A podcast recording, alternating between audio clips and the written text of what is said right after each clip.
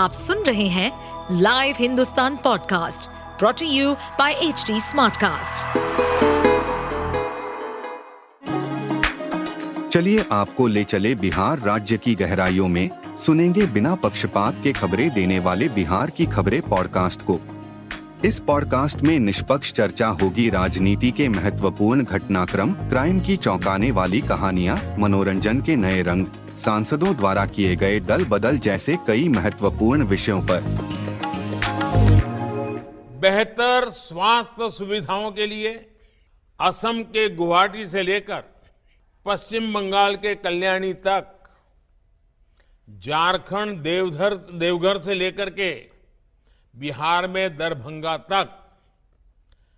इस प्लानिंग के साथ नए नए एम्स खोले गए हैं ताकि लोगों को इलाज के लिए सैकड़ों किलोमीटर दूर न जाना पड़े। विवादों में आ रहा है जनता को बिहार से दिल्ली आना पड़ता है। तेजस्वी यादव ने साफ़ कहा है कि प्रधानमंत्री झूठ बोल रहे हैं वो पहले जानकारी जुटा लें।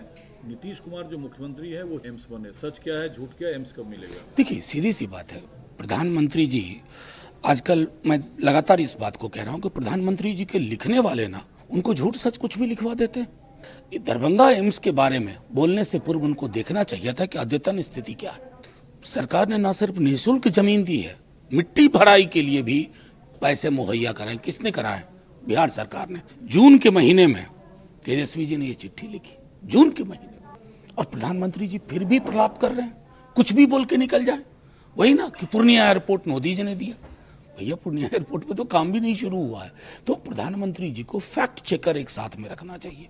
अन्यथा उनसे इस प्रकार की गलती होगी।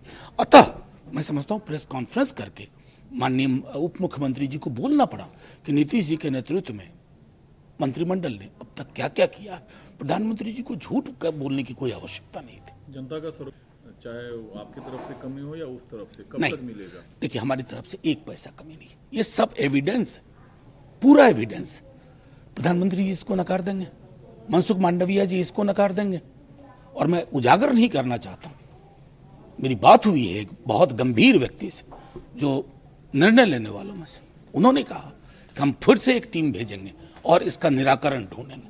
दूसरा सवाल विकास करता है वही देश का विकास होता है।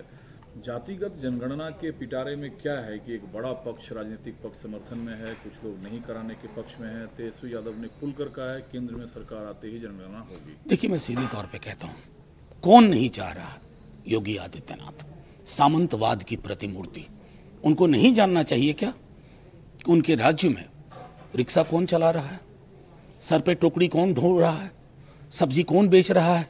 हॉकर्स कौन है? वेंडर्स कौन है? स्ट्रीट वेंडर्स कौन है? भूमिहीन कौन है? ये सरकार अगर लोकोन्मुख राजनीति करना चाहती है, ये आंकड़ा तो सबको चाहिए।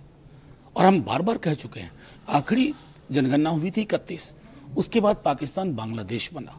और अभी आपकी जो ओबीसी रिजर्वेशन का पूरा क्वांटम है सीलिंग की वजह से रखा गया था सत्ताईस परसेंट। अब तो सीलिंग भी खत्म है ईडब्ल्यू के बाद, इसलिए जातिगत जनगणना करवाइए। आबादी के अनुसार हक दीजिए अगर आप नहीं कर रहे हैं तो आप बिल्कुल बेईमानी कर रहे हैं नब्बे प्रतिशत लोगों के सरोकारों के साथ। इधर भाजपा केंद्रीय मंत्री अमित शाह को पत्र लिखकर धार्मिक जनगणना की मांग कर डाली। अरे तो धार्मिक जनगणना तो ये कौन सी धार्मिक जनगणना करवा रहे हैं? तो मतलब इतना भी तो पढ़ लिख लेना चाहिए ना। रिलीजन के बेस पे तो होता ही है। अब सुब्रत पाठक जी ये तो बाकी चीज़ों के लिए काफ़ी फ़ेमस है। सदन में भी चर्चा हुई है। एक आपकी पीड़ा गाय बगाए कश्मीर में आती रहती है। फारूक अब्दुल्ला साहब ने कहा है कि भारत पाकिस्तान को कश्मीर मुद्दे पर ईमानदारी से बात करनी चाहिए। उन्होंने सदन के अंदर भी कहा था। जो आज उन्होंने कहा, सदन के अंदर भी करना चाहिए था। सीधी सी बात है। मैं बार बार कहता हूँ कि आप क्या माध्यम बनाए मैं नहीं जानता। लेकिन कश्मीर 2019 के बाद से नॉर्मल नहीं है। आप कहते हैं नॉर्मलिटी आ गई।